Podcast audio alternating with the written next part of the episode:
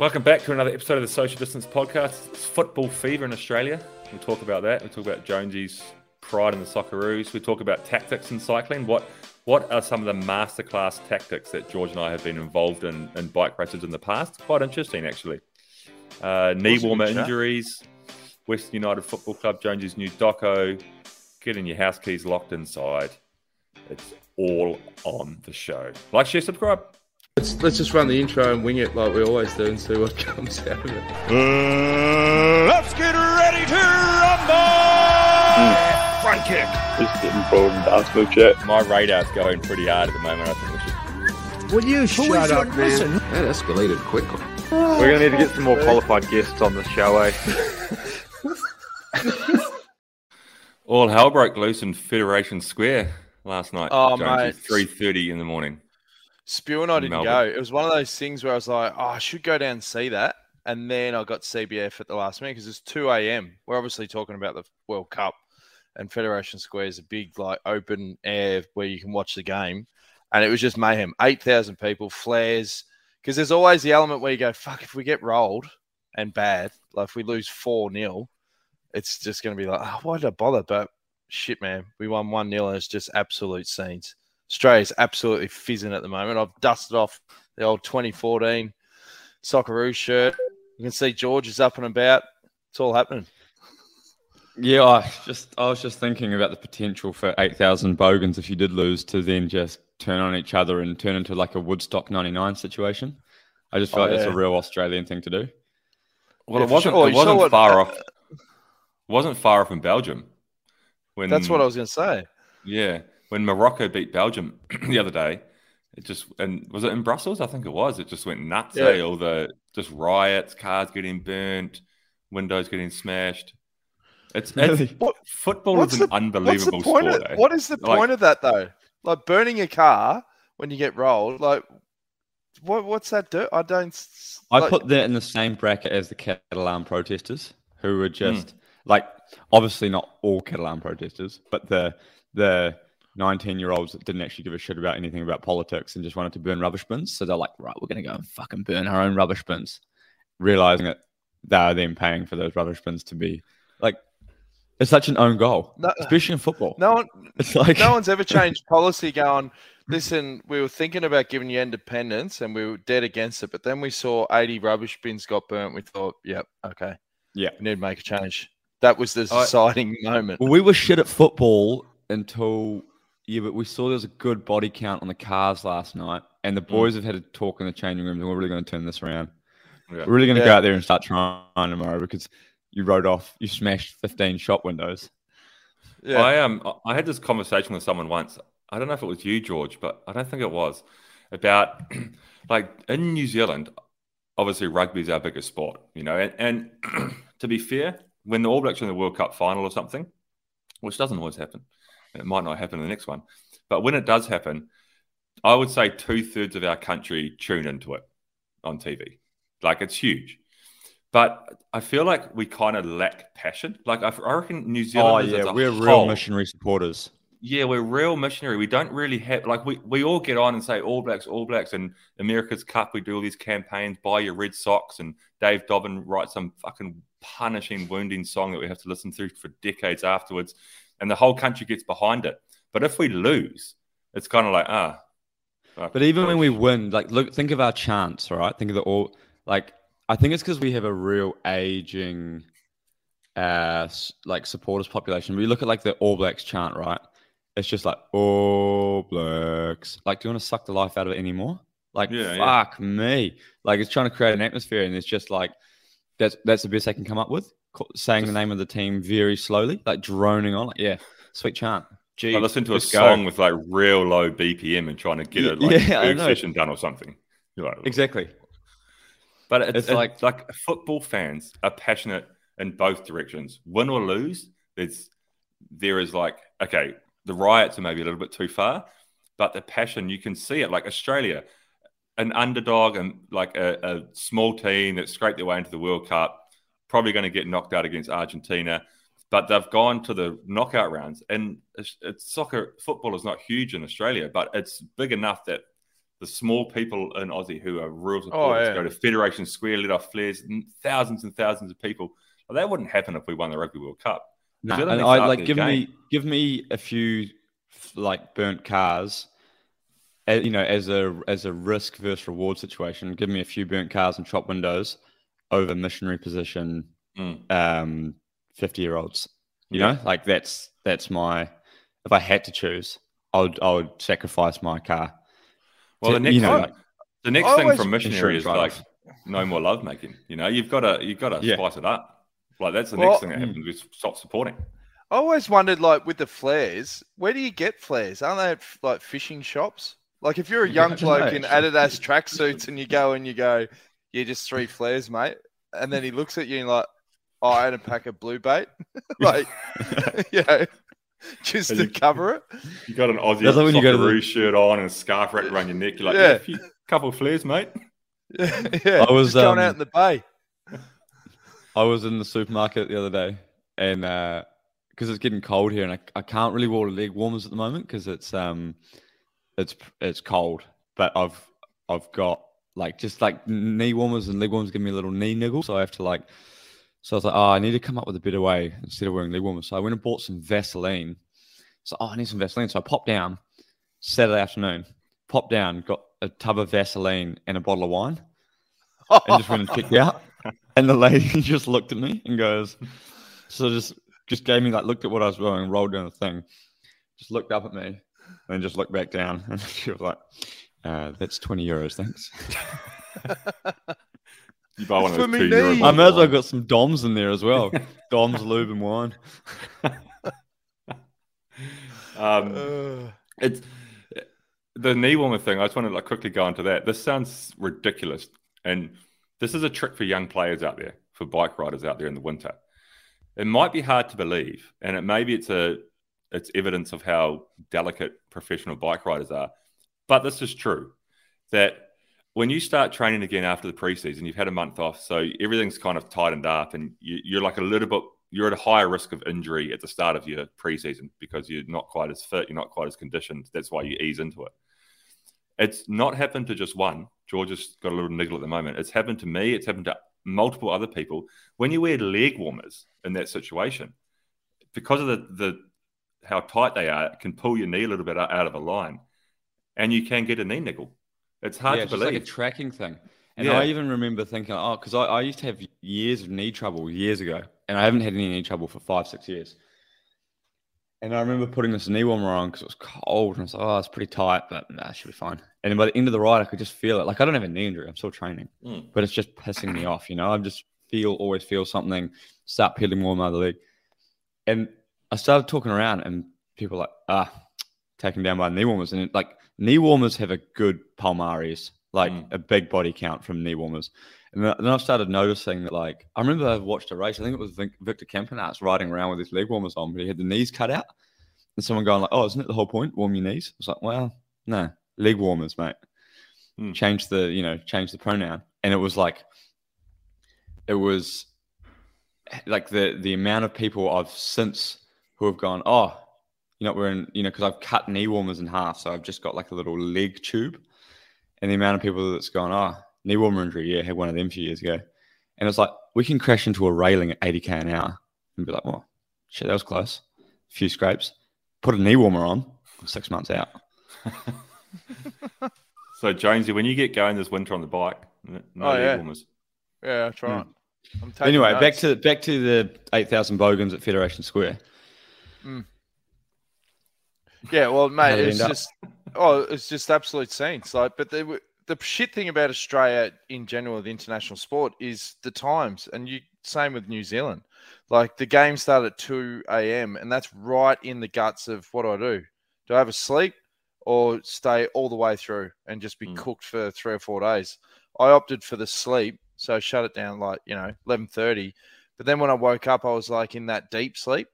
So I was all disorientated. It took me about twenty minutes to get into it. But then when we scored, I was just like in fucking shock. Like, just, I haven't felt like that watching a sporting event in a long time, where you're just like, hold on, hold on. And then when they fucking got the chocolates, I was just like spewing because I was like, oh, no, social media is going to light up. Like, all the threads are going to start coming through of all the bogans going apeshit. And it was, like, way bigger than what I thought. And I was just kicking myself. So I'm definitely going to go on Sunday and I'll shoot some vision for the potty. We'll just post it on socials. I'll do, like, an underground um, representative. I watched you guys start up against the French, and I got pretty excited about that. And then... Mm. Oh, yeah. Then it just went to shit. And then... Mm. It's the old example. When a team qualifies, they put their B team in. So when they were going, oh, no, it's all good. All we need to do is draw and win, and we're through. And we're going, yeah, but hang on. What if uh, Tunisia beats France? And they go, no, nah, they won't. They won't beat them. And then they put nine shipment in, like their reserve, which is still fucking good good players. Mm. And, of course, Tunisia wins. So then we're like, oh, no, now we have to win. We're fucked. And then pulls mm. that goal out of the... Out of the box, Leckie, fuck it, unbelievable. I remember when the Kiwis were in the World Cup and yeah. we didn't lose a game. Yeah, we drew, drew every yeah. game. We were the only unbeaten side. Eh? We nearly went through because we were one nil up against Italy and they scored in the like the ninetieth minute or something. Yeah, yeah. So what's the situation at the moment? What talk me through this? What's going on with FIFA trying to with fair play? I, I'm confused. Yeah. So. So in the pool pool rounds, obviously you have to separate. At a certain point, you might have to separate a team or two teams because on the same point. So this this nearly happened. It didn't it didn't happen in the end. But Mexico are up two nil against Saudi Arabia, and if they had won that game two nil, they would have gone to the same points as um. Who did I say before the show? Saudi Arabia. No, as um Poland. Poland. They would have gone to the same points as Poland. So they would have had, both had four points each. And then, so then it goes, okay, how do we separate them? Goal difference. They would have had the exact same goal difference, plus two. Okay, how do you separate them then? Most yellow cards. Whoever has the most yellow cards in the pool rounds gets flicked. Imagine imagine getting flicked from the World Cup because you had one more yellow card. And you know, in football, they fucking hand yellow mm. cards out like candy. Mm. Yeah. Yellow card isn't even a, that's not even off. That's just like, nah. don't do it again kind of thing. Mm. Well, you can do it again, just don't do it two, two more times. but but there, like... there, there, there's not many sports where you can openly touch the referee as much as they do in soccer. Like, how many no. times do you see when they don't agree with the decision, they go up and they plead and they touch the ref and that? Mate, you do yeah, that in the N F L. It's like this thing. yeah. It's a real, like... But again, like, I've it's... never seen a player go up, touch, and plead his case. But it's more of a fondle. Goes, it's more of right. like a fondle, I'll, sizing them I'll, up. Yeah, I'll reverse the decision because that was a fucking good point you made. Yeah, overruled. It's never happened. Like, no.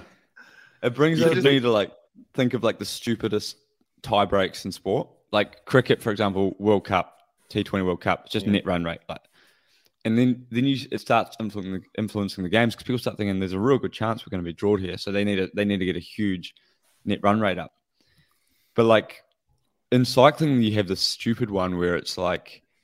Um, overall positions. So net, what would you call it? Net position. Mm. Net position. So basically, like in Tour Down Under, it's always a real big one because there's normally like in traditional Tour Down Under, after Corkscrew, pretty much everyone arrives together. One guy will get. So the first, second, third normally have a stage win to their name, and then Wollonga that would normally arrive in two groups. You know, Richie Port group, and then a group of about eight of us all together. So. You have to work out like either you need to go pick up an intermediate sprint or you need to have got a placing on a stage. So normally the first five are maybe separated by one or two seconds. And then from like sixth to twelfth is often all the same time. And the only way they, they like split them up or they rank them is like overall position. So every position from every stage added up and who's got the smallest total. But then you end up in this crazy situation where it's like, Um, you have G C guys trying to be top thirty in bunch sprints because they don't want to get like a, a fiftieth. So even though it makes zero difference to G C, that you think, why the hell is this guy sprinting? He's trying to get his net net run rate essentially down. So it, you've it, got like, yeah. A good example of that, which was the first time I kind of cottoned onto this rule, was when Simon Gerrans had the yellow jersey and and GreenEDGE in twenty. twelve, was it, Jonesy? twelve? Yeah. thirteen. And then Daryl Impey took it off Simon Gerrans. And they were they were on the exact same time. And then it was a bunch sprint, and Daryl Impey crossed the line in front of Guerrero by, you know, five, ten places. So he got the yellow jersey, even though they finished on the exact same time. Like, yeah. was, I was like, how does that work? The, like, I thought it was just the winner, and then everybody was just, yeah, you got a stage place, obviously. But the time, the because obviously G C's done on time, the time hasn't changed. But because he was in front of him, he got the yellow jersey. It fucking was, mm. It took me ages to work that out. Do you know one of the best tactical things I've seen, which I was the victim of, was in this when, a situation like this. When you dropped that guy in that New Zealand race, when he crashed. Oh, when he crashed, yeah. Tactically, it was great. It was I tacked this guy when he crashed. No, it was three actually episodes in Tour Down Under. Out of that now. That's Can't good. Chase me on the ground, mate. Yeah. yeah. Unwritten rules. um, so... The the situation was it was the last day down under, and it used to be a crit, and it was like I had an insurmountable lead in the I think we were battling for like tenth. I was tenth in this. I think it was Ruben Guerrero maybe was eleventh, and um the there's no way he could pass me on bunch on, on being higher in position unless I completely shat the bread and finished like you know hundredth in the sprint. So what he did is he got up the road in this break and. No one would let him. No one would let the break stay away for. Um, no, no, sorry, I've got this completely wrong. He had three guys up in the breakaway, so three guys were in the break, and they were going to take the bonus seconds, and he was in the bunch, and the three guys were going to go first, second, third on the intermediate sprint. So I didn't worry. Oh, the, the bonus seconds are gone. Don't need to worry about anyone sprinting for them. And then suddenly, like three hundred meters before the, he had a teammate in that group of three. And about three hundred meters before the intermediate sprint, he just takes off. And I'm thinking, what an idiot. Like, does he not know that the three guys are up the road and they're going to take the bonus sprints? Come around the corner just before the sprint line and see that his teammate has just pulled over. So there was oh. only two guys up the road. And his teammate's just pulled over. So suddenly there's one second available. And his teammate's like it. faked a puncture or something. And I've just seen the guy on the side of the road, and it took me a second to compute to go, oh, fuck, that was the guy that was in the breakaway. And this guy's just snaked the second, taking my top ten off me. You've got to pay that. That's that's brilliant chess. I yeah. was furious, and I was impressed. I was like, who's who's that come from, the team car? Or, yeah. The, you've, the you've... stop and wait the stop and wait tactic, it, it had like a real, it had like a real twilight period in cycling, eh? Like, remember yeah. when the we... Vuelta. Yeah, the Vuelta, when we had Chaves was fourth on G C, and he was like forty-five seconds oh, behind yeah. Contador, stage twenty. And it was a mountain top finish. Greatest tactical stage I ever saw in my time at GreenEDGE. Yeah. By that was it happened, awesome. Stage twenty of Vuelta, it's happened a lot, the stop tactic. Yeah. And we, we got... We lit it up at the bottom of this climb. It was like, not really crosswinds, but it was enough to like make it really hard. I think it was kind of spinning a little bit, but it was super, super hard coming to this climb with like... forty K to go. The third to last climb. There's no second to last. Climb finished, this finished up Calder Rats this stage. yeah, sixty K to go. No, up Calder, um, Calder Yoss maybe or something. Calder fucking hard. Yeah, yeah, Calder fucking and, um, hard. And you you finished tenth in that tenth overall that yeah. year, eh? At that stage from that yeah. stage. Um, so Esteban attacked when it was really hard at the bottom of this climb, like forty-five K to go, and Contador was like, ah. Good luck, mate. You know, there was a group up the road, fifteen guys up the road at like five minutes or something. So he was just in no man's land. But we had Damien Howson in the break, and we just made him stop. Like he literally, he got off his bike and had a stretch. He was waiting at the top of the climb for like four or five minutes until Esteban came, and then just started riding again and just ripped it. Well, there's a few, there's a few dramas in there when Steve-O was going, did he stop? And he goes, no, nah, he's sort of riding slow. He goes, I fucking asked him to stop. And I was in the car and I was shitting myself because Steve-O is like that vein in his head was about to burst. And it got to the point where he couldn't even talk to Mac, who was in car too. He like handed me the radio. What the fuck, what do you want me to do? Talk to him. And so I just like in my nicest voice goes, uh, yeah, Mac, can you please ask Damien to stop? Yeah, thanks, mate. Like, and oh then, mate, it was fucking heated. And then the best was then like because Mac, because Steve had obviously said to, to Mac in the other car that tell Damo to stop. So he's you know like Chinese whispers us kid. It's gone like wait, Damo, we need yeah. you to wait. So he's just riding really, really slow. And then he's like, has he stopped? No. I told him I need him to fucking stop. So then, yeah. and then like Damo do like, like track stands, but he's still clipped in. Is he clipped yeah. in? Yeah. yeah. So then he gave the thing to to Jonesy, who's like in there just recording backstage pass in the car. He's like, yeah, Macca, um, just um, ask him to stop, mate, please. So then he's like, then it comes on the radio like, okay, he stopped. He's waiting at the top of the climb, and then it's like, and then you're like, thanks, mate. And then like yeah. five minutes, then like five minutes later, Steve-O grabs the radio and goes, hey, Macca, um, sorry I lost my cool there, mate. yeah. Yes. Sorry, things got a bit heated there, mate. Yeah. Good on you, mate. Like, it's all good. But, mate, that turn that Damo, so then obviously Damo stopped, but they got to make up a minute and thirty to Contador. So Damo, it's like, okay, you've had your little break. Fucking gas it, mate. And he absolutely railed it down the descent. Pulled time, I think there was like twenty-five, thirty seconds, pulled it to a minute thirty. And then when Damo had to switch off, fuck, man, I thought he was going to drop dead. Like, I've mm. never seen a guy more cooked than when he peeled off to let Esteban go. It was. Oh, mate, when incredible. we came past him, he was just stopped on the side of the road. He wasn't even, he, he just gotten off oh, his bike. Yeah, he was, I was absolutely like, fried. He just, he just parked on the side of the road. He was just sitting there. Like, oh, and, then, and then you had Yatesy. Trying to disrail the Saxo train, remember? No, they yeah, Yatesy played that. They played that real. That was this is this is why like tactically it was it was such a good stage. Like Steve-O, the bike riders had a bit to do with it, but Steve-O really nailed it this day. So we had Simon Yates who was fifth on G C or sixth on G C, I think, and Talansky was fifth on G C, but they were really close. So then it got to the last climb, and Contador had no teammates left except um, Sergio Paolino, the um. Oh, no, it might have been oh, someone else. Trofimov. Anyway, he, Trofimov. Trofimov. Trofimov. So he was just riding tempo, on this, riding tempo on this climb to try to keep Esteban close, you know, or catch him or whatever.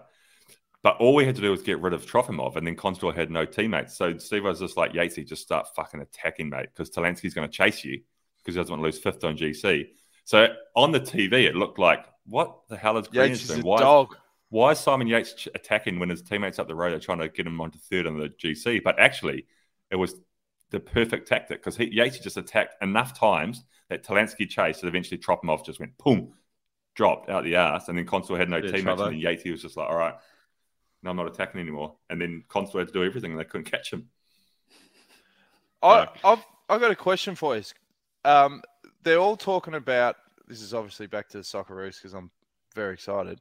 But they're saying that the reason why they're performing a, a butt like out of their skin is because of the chemistry above the shoulders. Like this is a on the paper, there's not a champion team, but it's a team of champion. No, no, the other way around, champion team, but not a team of breakfast champions. Breakfast of champions. Yeah, and then you look at it's how a breakfast they of champignons. I had, a, I had, a, I had a wait. I'm just going to pause it there. A great joke I thought I was great. Like, what do you call? Uh, um, a plate of mushrooms at nine a.m. Breakfast of champignons. Is that it? Yeah, that's it. Oh, I thought that one. Right, but what sorry, intrigued yeah. me is, does that same thing apply in cycling? Like in football, if you just get everyone to buy into this culture where it's like, yeah, no, you know, band of brothers and all that sort of stuff. In cycling, does it have the same effect? Like what happens above your shoulders? I think so because you've got to hurt for somebody else. And there's like there's an element of like, all right, I'll do my job for this guy and I'll be a professional. And it also makes me look good doing a hard job. But if he's an absolute knob, because it's a bizarre, here's the bizarre, um, shit, I've lost my words this morning, mate. Um, you need a breakfast of champignons. Champ- I need a breakfast of champignons. It's um like a catch twenty-two. It's a, it's a, So let's say you've got a guy, let's put it in my situation, right? You've got a guy who's slightly better than you or is perceived as better than you or whatever, and is the leader and you're the, the last guy in the mountains. You're the domestique. And you ride for this guy and you do a great job and you help this guy, you elevate this guy's status by getting him a great result. I don't know, maybe you help him win a race, you help him get a podium in here or whatever. And what you're actually doing, the better job you do for this guy, although you're going, right, I'm proving myself as doing a good job here, you're also cementing the hierarchy. You're also going, this guy, by helping this guy, I'm therefore elevating him even further because he's doing a good job. He's gone, right, well, this guy won this race, so the next race, he's also going to be the leader. And you did a good job as a domestic. So what I mean is, like, you have to really, if if if you really like a guy and you go, oh, I don't care if this guy, you know, I'm elevating this guy, you'll you'll be able to find an extra gear. You'll be able to find go a bit deeper, as opposed to being like, this guy's an absolute knob, but I'm a professional cyclist, so I'll do my job. And you might think you've hurt yourself as much as you could, but if it's one of your boys, if it's like a guy you you know you die for out there, like Damo did for, for Esteban, you'll find you'll find another five minutes of pulling, or you'll find another twenty watts. You'll find something, you know, because it's like, if you des desire for a result is is worth so much more than just like, oh, I can handle this much pain. Who who's the best you saw at doing that, Bewls, in terms of getting people to buy into, yeah, I'm going to rip a left nut for this guy? Um, I don't know who the best I saw. I think it was like in GreenEDGE, in those, especially in those early years, it was like a real collective thing. It was kind of like, um, like Esteban had a good knack. He had a good knack at that. Yeah. Well, he was lovable. You know, he is lovable, I should say. Yeah. And what happened? Yeah, yeah. He used to be a real lover. Was, yeah. um, no, he he because he he was he developed relationships with people when he was genuine, and he looked after his he looked after his own, you know. And um, I've, I, all the leaders that I've had in in GreenEDGE, the Yates boys were the same, Guerrero was the same. Uh, like all of those guys, they looked after their own. So they wanted to win, but they were genuine and they looked after their own and they made you feel. But I, I think that that's cycling now, isn't it, though? Like, I mean, mm. essentially leaders are good guys. I, it's been yeah. a long time since you've worked for an absolute arsehole. I mean, you hear the stories of, like, people scream at their riders, and you hear the old Chippo stories and, you know, pouring bottles over people's heads and the hazing and all this shit. I, but I feel like maybe in the eighties, but it's done. I just feel like there's no room for arseholes anymore, is there? No, I guess Lance scared people.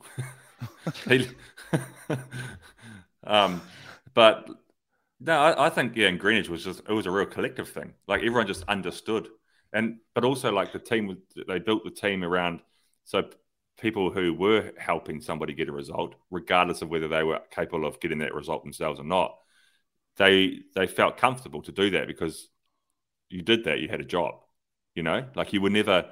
You were never questioned. It wasn't like, oh, we need you, Damo, to win three races a year or you get to get fired. They said, no, you fucking did an awesome job. What we asked you to do, here's a job. Mm.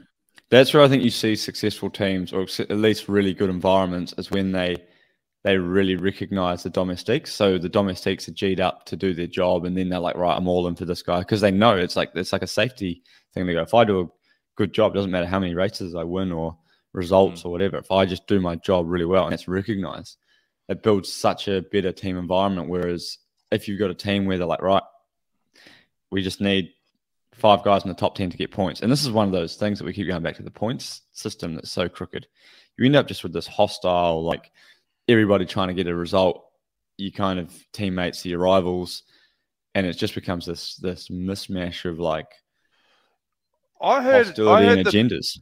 I heard the point system has scarred teams now, like moving forward, how they structure their season and stuff, where they go, there's no race now that they go, ah, oh, yeah, we'll just send some guys there and fucking whatever. Well, it doesn't exist. Doesn't exist. It's like every race mm. is points, yeah. and no one wants to be at the end of three years in a position where they go, fuck, we're scrambling chasing now, chasing. Yeah. And like, yeah, it has, I think it's just, yeah, it's just a, a system that's made people go, "Whoa, that's that." It's on the whole time, but until until the system is reformed, which maybe it will be, then yeah, I'm sure they announce it next week. Yeah, they're going to announce next week the reforms. Do you know, do you know what I want to say about uh, domestiques? Though, do you know what's funny about domestiques? Just talking about how, like, okay, in GreenEDGE, you know, you did your job well. It was seen, you know, if you bought into the to the collective agreement and um. And you were, and you did that. What was asked of you, like Damo, again using him as an example of that stage in the Vuelta, you had job security. But the funny thing with domestiques is, like, if you're good at your job, with the exception of the teams like Ineos, Jumbo, where the domestiques are seen by every team and they're seen on T V because you're always on the front, or you're always setting up a leader to win the race or something. if you're domesticating a team that, of somebody who's finishing fifth in the Giro or fifth in the Tour, you're not you're, you're only really seen in your team, and you have that mm. security in your team. But if for whatever reason that that team stops or that team doesn't give you a contract for some reason, it's very very hard to go somewhere else, because you're only yeah. seen you're only seen within your own environment, and you might be you might be highly respected and loved and. and everything in your team. But if for whatever reason that team doesn't exist anymore, it's fucking hard to go somewhere else because you're not seen, no one else sees that. But that's is it the, like is it like when you apply for another job at another business in everyday life where you can have references? Like if, in your yeah. case, if you want to keep riding, like you list Happy, Durbo, yeah. and then the team rings them and they go, yeah, no, he's a fucking good rider. I would no, say you couldn't list like the team. Nah, but I would say off the record references happen in cycling. Yeah. Yeah, like, well, people ask me all the time, what do you think about this yeah. guy? Yeah. And how yeah, is your first reaction personality first or rider first? Like if he's a dickhead, but a good I always rider, go it's always personality. I would always well, they say... don't ring you to ask if he's a good rider, do they? They ring you to ask if he's a nice bloke. Mm. What's the cutoff then? What's the bar that you go, I'll let that slide, but this, nah, he's put into the bell end category? Well, if someone says to me, oh, hey, Sam, what do you uh, what do you think about George Bennett? And I responded, yeah, he's a good rider. They'll be like, ah, he's obviously a shit bloke. Let's yeah. not take him. Yeah. You know? That's actually how you do it. Like, oh, on the bike, great. Yeah, man, he's great on the bike. Yeah, talented. And yeah, if, if you talented. make that distinction, if you decide to make the distinction by going, yeah, he's great on the bike. The or, worst, or the worst the... is when you go like, oh, I don't really know him well enough to comment. Yeah. I like oh, the worst sometimes. Be... I just say, oh, I'm the wrong guy to ask. Yeah. I just say, oh, I'm yeah. just not the right guy to ask about this one. But the worst would be is if you teed off to a sports director and said, oh, don't pick him, he's a fucking unit. And then the next year you see he signed with the team. Yeah. That's happened. That's happened twice in my career. That's, that's like when, you, when your best mate breaks up with his girlfriend that you hated. And you're like, oh, oh thank God. She was, a, she was not good for you, mate. She's a fucking clown. And then like six weeks later, oh, we're back together. Oh. I'm a shocker at that though, because I always choose. I My counsel is always... oh, mate, if you're having trouble now, just shut it down, eh? Like, I'm always giving it the shut down. And other people, like, believe in love. And, oh, you make it work. I've always just gone, nah, just... yeah. It's not working now, man. Save yourself a year of... Save, save yourself a lifetime of misery. Just shut it down now, eh? And inevitably, they get back together, and I'm just going, oh. I mean, nothing personal. I was just trying to help you out, but... yeah, yeah, exactly. Hey, on the flip side, Bill was talking about absolute legends. Uh, you sent through a clip of this We've great man. For Sophie Lewis. Take us through. Ollie Wood, well. Our non-sponsored rider. He's he's done an amazing job for the Social Distance Podcast. Because listen to this. Well, there might be a podcast or two made about that performance. They are our sponsors after all. Socially distanced, of course. Are we? Uh, uh, I love Rob Hatch. He listens to the show. He always, he often gives us plugs on Eurosport and G C N. And the beauty about that plug is that Ollie did all the work, you know. Yeah. And and Rob said we're his sponsors, mate. Ollie's just put his put our logo on his chest out the goodness of his heart. That's why he's put it on his chest next to his heart, because it's the goodness of his heart. And yeah, I just still he, feel like this is off-brand for us. I just feel like if he really wanted to represent us, he needs to be flapping around the back, crashing, taking other people out with him. Yeah. I just feel like he's, you know, it's just a little bit not our kind of, you know. I, this I is not what I signed up for. When you said, nah. doing off, do you, when they said, how do you feel like we could maybe, Ollie's saying we could maybe put the logo on his shirt. He hasn't trained in a month. Um, I was like, oh, it sounds like something we could be interested in. Box yeah, I don't know. Natural talent, ripping it. And like, and as we do, overpromise, underdeliver. He sort of underpromised and overdelivered. And he's yeah. he's he's won a couple of couple of races now, and, and so he's sitting fifth overall going to the final weekend, which is two nights in London. But how is he so not winning? Because he's won two. Oh, because because there's points the whole way down. So I guess someone, you know, collective points. Um, someone had a group we, up the road and stopped for him, which is good. We and... don't want him winning, George. We want him no. sort of hanging off the back a bit. Yeah, I'm. I'm just curious how you win two and end up out the ass. But well, he, so. he's really taken with that with with Rob Hatch. Obviously, giving the boys a shout out, which we love from Rob every time he does it. Um, Ollie's taken the marketing and promotion of the show into his own hands, and we respect that. I think we need to do something for him because he is our non-sponsored rider. He's, like I say, he's just done out of the goodness of his heart. So, well, maybe we have to I don't yeah. know, buy him a round of golf. He loves his golf. George will send him a signed jersey. Leg warmers. By, you can a couple of years, Ollie. He can send me a signed jersey. Yeah. Uh, I just saw so on that clip you played, it showed his power and his heart rate. It was, yeah, you know, he was over two hundred beats a minute. Like, that we should, um, mind, eh? I should yeah. quickly correct the fact that I said the opening weekend's coming up this weekend, so it's all to play for. But by the time you hear the show, it would have already been done. We're pre-recording this. So, oh, yeah. yeah we'll oh, and see. You'll also know if Australia beat Argentina too. Mm. So everyone would be like, geez, Jonesy was up and about. They got done seven nil. Oh, yeah, true. Yeah. But the other big, uh, well, the other big news is uh, the doco series Bewls comes out Wednesday in Australia on ten play and then Paramount Plus. It's been a bloody nine month project, but back in the sports doco field. You seen the trailer, George? No, I haven't. So the best thing I reckon. Oh, I'll just play it.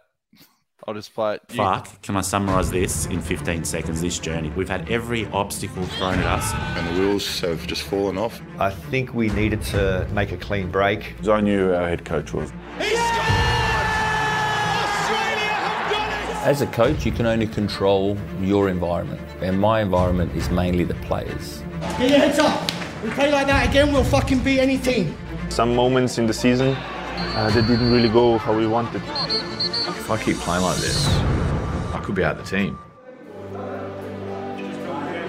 If unless you've been in dark places or struggling, it's difficult for us to judge. I'd be in tears basically, you know, a couple of times a week. Western United dropped two more points. And how vital could that be? At the moment, it's five point four million dollars loss. And you think that's a big number, it is. Western United, no, that's a whole lot of bullshit. This is where we thrive. Backs up against the wall. Oh, shut your mouth. And the funnel up, Lustica. You know you fucking lie, you know. The ball's to Prijevic. So deadly. Oh, now. You're fucking ready. We can be the underdog. I don't give a shit. But we're not going to lay down to anyone. Pressure's on them. The West has arrived. To be unified throughout a whole season, it's nearly impossible. That is extraordinary! That's why only one team can win. Towards GreenEDGE, he lays it off for Wales!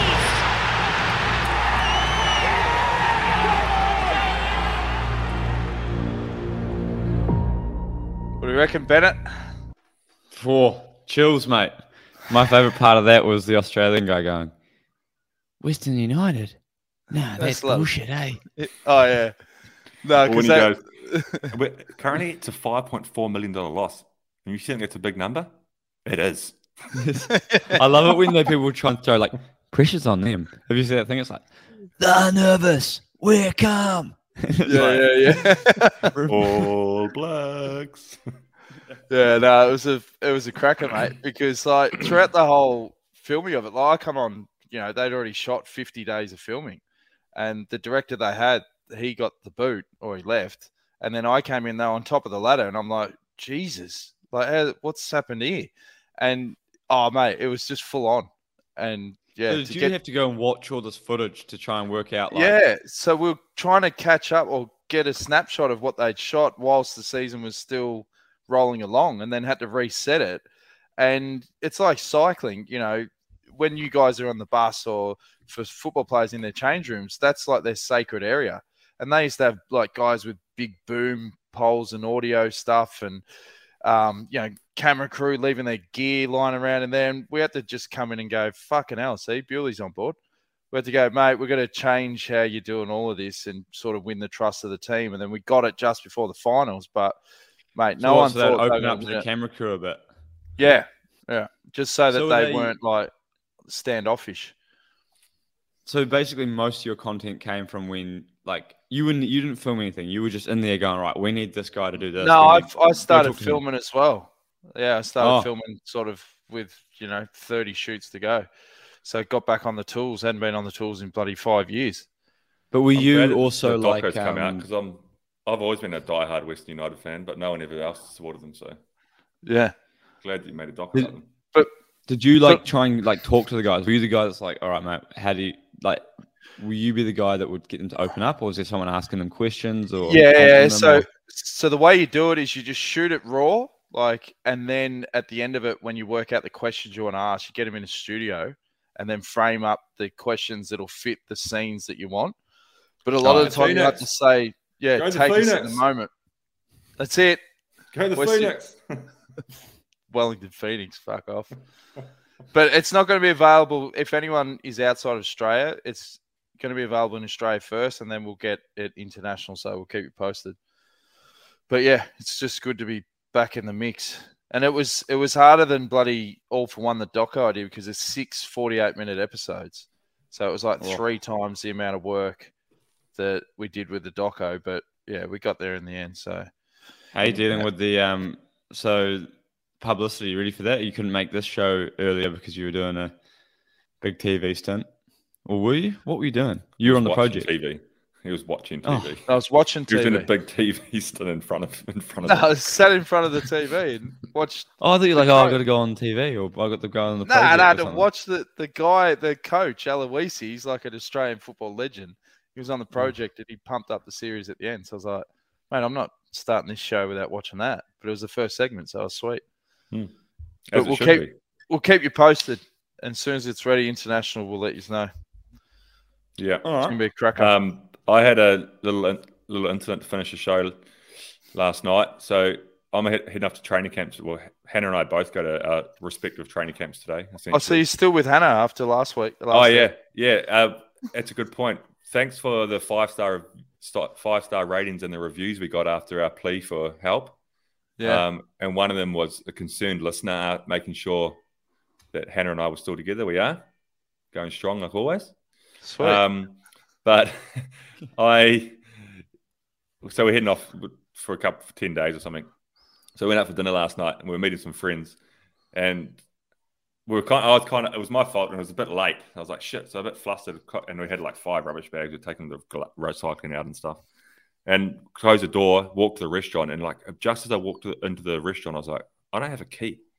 And this is like eight forty-five at night, and oh, Hannah's no. like, fuck, I haven't got a key either. I was like, oh, and I just like kind of just for like five minutes ago, I was just like, I was just pissed off, you know, like it was it was both of our fault, like it was shared accountability, but I was like, this is annoying now. Like you both left your house without a key. Yeah. Like, I do that only when I know Caitlin's with me. So I've I've only ever done it like three times, and every time it's been when Caitlin's been at home because I'm like more relaxed, so I don't even, you know what I mean? Like, but otherwise mm. I do the whole like got the key because I know what a ball ache is going to be if I don't have it. So but how Hannah you, how even said to me like it? Before I closed the door, Hannah goes said to me, she goes, "Oh, I've got nothing. I've only got my wallet." But I assumed, well, then it's your fault and, and your key. You know, like I've got nothing. Well, what else like, are you, you gonna you, have? You take Beach your key. Ball. Like if you leave your house, you go like, oh, I've got nothing, but you have your key. I think that's it's your fault, Bewls. But she was, she was. I like think she being, told you she didn't have the key. Yeah, that's yeah, her telling you. Yeah, yeah. that's and going. Like, I've got my wallet. I got nothing no, else. As yeah, in, none of this shared accountability bullshit. It's on you, bro. Yeah. She told you. All right, I messed up. Oh, I yeah. So what did you do? But I, but I fixed it. How? You know, no point. So I went to the restaurant and I just called a locksmith at the restaurant and just organised. And they said, I just said, we're at a restaurant five minutes from home. Just call me when you're there and I'll sprint over. So then like just before the steak came, he called me and I sprinted home and he let me in and cost me one hundred fifteen euros and I went back to dinner. That's good. That's good wicket for a locksmith that just picks yeah. a lock and then just goes one hundred fifteen. It was funny when I what? called him. He's like, he was like, oh, it's a little bit more because it's after hours. So the prices, hang on, let me just have a look. I'll let you know what the price is. I was like, mate, it doesn't matter what the price is. It's just, I've got to get it. You could name any number right now. yeah. I've got to go. I was like, I don't, I just did, whatever. Like, it's cheaper than a hotel room. And even, yeah. and I'll pay for a hotel room and then I still got to get a locksmith the next day. So, like, That's just, right. um, I'll just pay you, mate. I once did it once where I left the key on the, so I had, when I was paranoid, I'd sleep, I'd lock the door from the inside and then with a separate set of keys I'd left. And I went to come back in and I couldn't even get the key in the, the door. And I was like, fuck. So I called a locksmith and he arrived and he goes, oh, I need you to turn around. I was like, why? So you just have to turn around. Well, that was a bit weird. So I turned around and went straight away, open. Mm. I went, fuck, what did he do? You know, so he's yeah, obviously yeah. got something that's like either is like, I don't want to show you this because you're going to go break into everybody's houses, or you're going to realize that what I've just done and charge you one hundred fifty euros for is not worth one hundred fifty euros. Yeah. Yeah. I'd like to know what they do, just because... Did he make I you mean, turn around last night? Yeah. Really? Yeah. Yeah.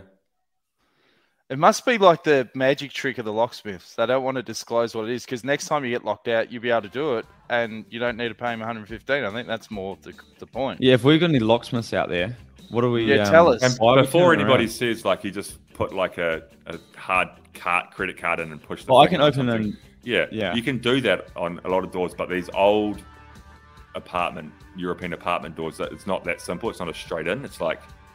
Yeah, it's all yeah. sorts. They might just have a little. They might just have a little crook, because in Andorra, I, could, I just opened my my old Andorra house with a with mm. a credit card, which is actually your Andorra house. So mm. I've done it. So I had the keys on the. I did the same. I had the keys on the inside, and I couldn't get on the inside. Key in. I was like, "Fuck, it's so shit, eh?" Yeah. Credit card, umfa. Uh, yeah. uh, uh, before we go, Bewls, I noticed you've got the service course jumper because you're trying to get the branding in. There's been a few times you pulled away from the mic.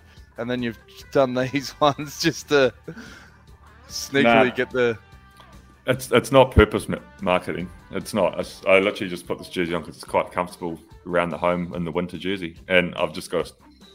I'm just stretching. I've been stretching. Well, so I thought it. They've just launched one in U A E, haven't they? Yeah, yeah Wolfies. Yeah, I was yeah. just there. Let's great, not make the show spot. about... Let's, let's not plug too many things in this show. Yeah, all right. We've already plugged Ollie. We've already plugged the doco. Plugged the doco, service course. And Socceroos. Any locksmith that gives us the secret on how to get into like a lock, we'll plug your business next week. Next yeah. day. Yeah. All right, that's enough. Right, Four's good. All right. Yeah. Good show. Okay. All right. Good. Thanks for listening, everyone. We'll, uh, we, we're going to have a team meeting for the listeners out there um, about what we do for the summer break, whether we, we have a, a Christmas breather for a few weeks. Or yeah, I reckon, we eh? we uh, we're going to have a meeting, but we'll let you all, all know. Um, and you're putting pressure on Merry Christmas. merch, merch discount or something, aren't you? Yeah, I'm working on I'm working on a discount for the merch, for both hats, my hat, Jonesy's hat, and the T-shirt. So hopefully we'll have that we'll have that sorted just after Christmas, so you can get it for next Christmas. Um, maybe Boxing Day sale on the merch. Run out sale. You're such a consumer. You, did you uh, you didn't shut down the shop on Black Friday? No. No. No. Sure. You oh. hate the planet, eh? Keep leaving the reviews as well. We really appreciate it. Yeah. All right. See you soon, guys.